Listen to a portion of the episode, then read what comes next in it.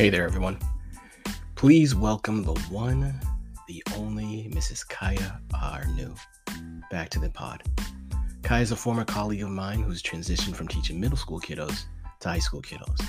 And like others in her situation, she explains how this transition isn't better or worse, but just different. In this conversation, we get into the nitty gritty of the age old debate is the current education system properly equipping our high school students to live the adult lives they want to live? Or are we funneling them into the big old everyone must go to college machine to make numbers look good? Why aren't we properly preparing kiddos who know exactly what they want to do and that they don't want to go to college or university? Why aren't we getting them ready to earn a certificate program or a training program to be taken while in high school? These questions are things that we discussed in this episode. We also get into how minorities need to be able to decide for themselves whether or not they are safe mentally and physically in PWI spaces. That's a mouthful. Or if they need to remove themselves completely. One option isn't better than the other, and we need to give people autonomy to make their own life choices. This is a great conversation with Kaya. I'm so glad to have been able to have it. And I'm so glad that you're listening as well. This is the Chronicles of Mr.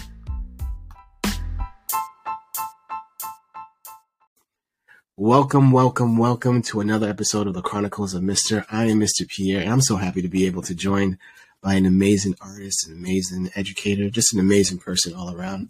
Um, AKA it's Kaya, AKA yeah. Miss Arnoux, AKA K Dot. Um, all of the AKAs. How are you, Miss Arnoux? I'm good. I can't claim K dot. Uh, K dot. That's already taken. Oh yeah. Um, I, I, apologize for that. it's okay. It's just me. Hi, everyone. Yeah. So happy to be here. It's an honor. So happy to, to have you on. Yeah. Yes. It's a joy. the The last time we spoke, we were both teaching at the same uh, school, same campus, and several moons later, we are no longer at that.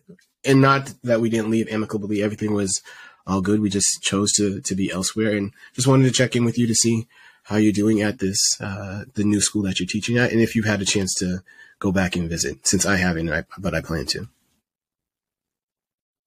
Yeah. Um, so I now teach high school kids. It's it's different. Uh, not one is better than the other. I, I literally love all. I just being. I just love being around children and youth in general.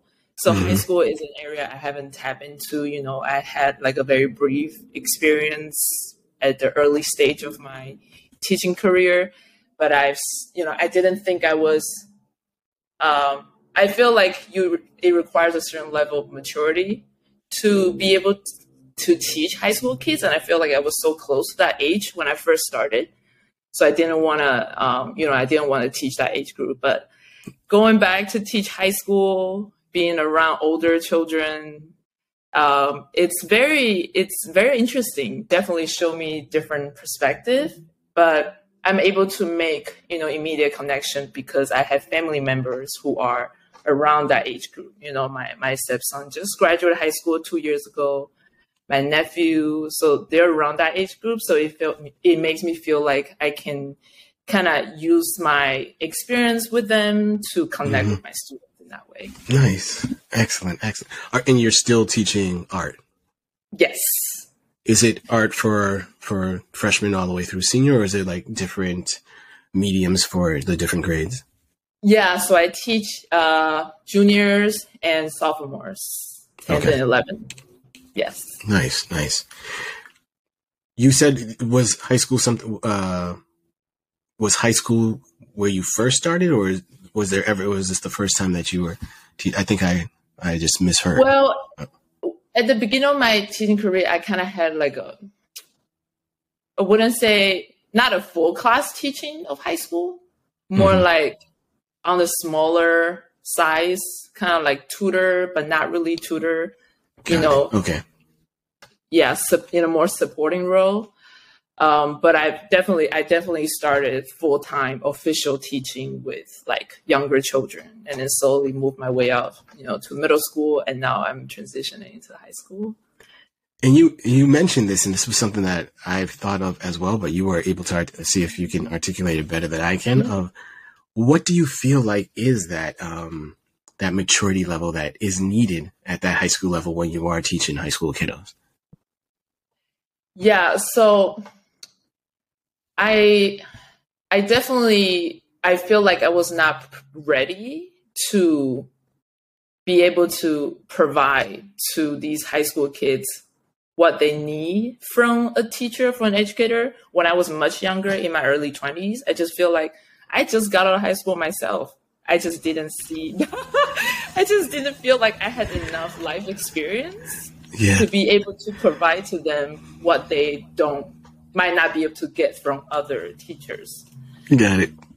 Yeah. I, I, I think, yeah, I, I, I agree totally in that one of the reasons why I too chose to start in middle school was high school kiddos would have looked at me as a 22, 23 year old teacher and been like, dude, I remember you here from last year when I was a freshman, you were a senior. So like that sort of thing would have definitely been, um, been difficult to, I don't want to say command, but I guess my presence in front of high school kiddos, I would have felt as if I was even more so of an imposter of a teacher in front of high school kiddos if I was that young. Definitely felt it at moments. Um, in the beginning of my career in front of middle school kiddos who are just 10, 11, 12. I can only imagine in front of an 18 year old attempting to teach whatever and then being like, looking at me side eye. I would have looked at myself side eye too, like, yeah, you're right. you're right. so yeah. I think just that self awareness too is just super important um, to anyone who is in front of, of students, let alone high school kiddos who are so close to either going off to college or starting a career or just leaving, you know, the comforts of an institution that they've spent four years at and being comfortable there. Yeah. Yeah. How how has the year been for you? Um, so far this year. Yeah. Um, it's been it's been pretty good. You know, um, I definitely there's definitely a, a, a period of adjustment, but um, I think all of the fundamental stuff are the same, you know, regardless of age group, kind of like how you present yourself, how you approach your students, the level of respect, what you bring to the classroom, those are all the same.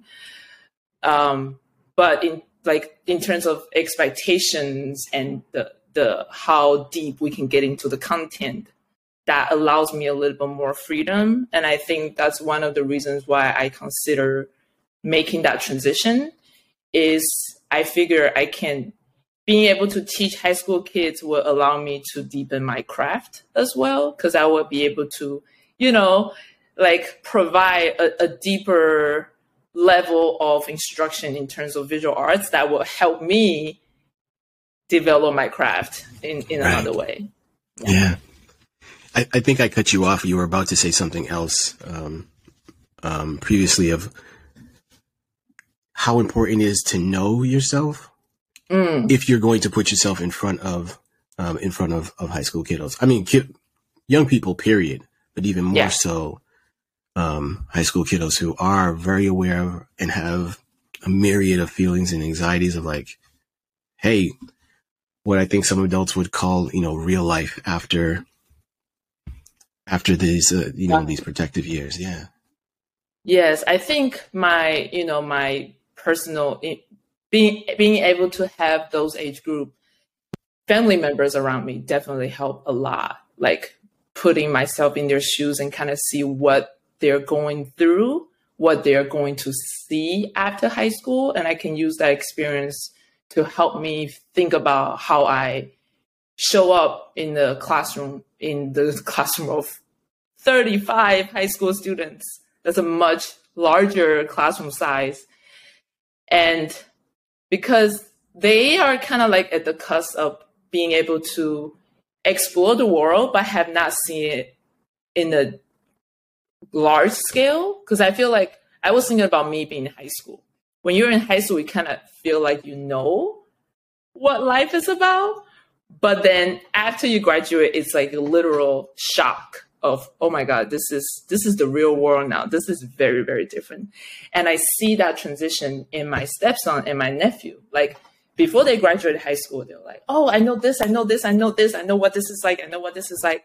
After once they graduated high school, just that one summer, shocks everywhere. like, oh my God, it's so hard. I have to go to a new community to meet new people in a university. I have all these responsibilities. So I feel like because I have fam- family members who have been through that transition, I will be able to use my knowledge to really kind of help guide my students.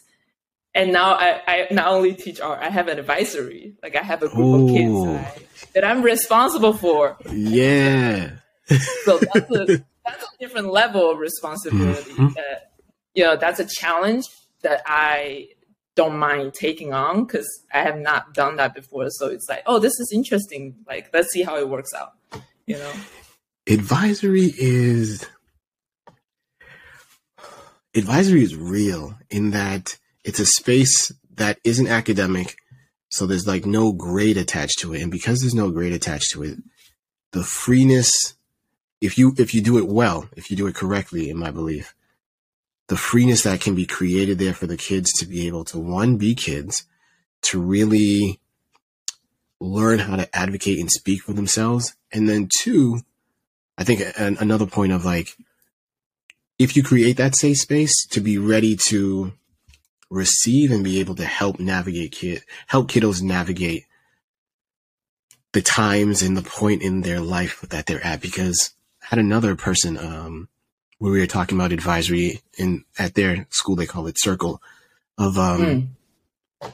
knowing how to ask certain questions let the kiddos see you in a, vulner- a state of vulnerability you Ooh, that that's a lot. And if, if it's something that you're not familiar with, because at, at the at our at GCS, did you never had a, a homeroom advisory, right? It was just no. just strictly the, the class. Yeah. Yeah. And so how, how does that change the dynamic of the kiddos who are in your are the kiddos in your advisory also kiddos who you teach? Not, not, right now. So I not have right a now. freshman advisory and I actually have one student graduated from GCS who's now yeah. in my advisory. Wow. So I walked that's into dope. Yeah, that's pretty that's that's actually really uh it makes me feel like home in some way, like seeing the familiar yeah. faces. And it was definitely uh very different because I don't teach them right now, but I see them every day, you know, in the morning before school, before like before the end of the day. Yeah. Um so we're like building little by little get to know each other little by little. Um, right now, you can kind of see kids still kind of gravitate towards people they kind of already know from the school that they came from. Mm-hmm. And but then you, after the first month, you see kids slowly branch out. You see cliques. So I think the challenge is really how to bring everyone together. And I think it's it's really hard because high school kids they circulate they travel to different classroom. They have different class at different periods maybe with the same teacher. So it makes it hard to build that solid community in one space setting. So that would that would take some time. Yeah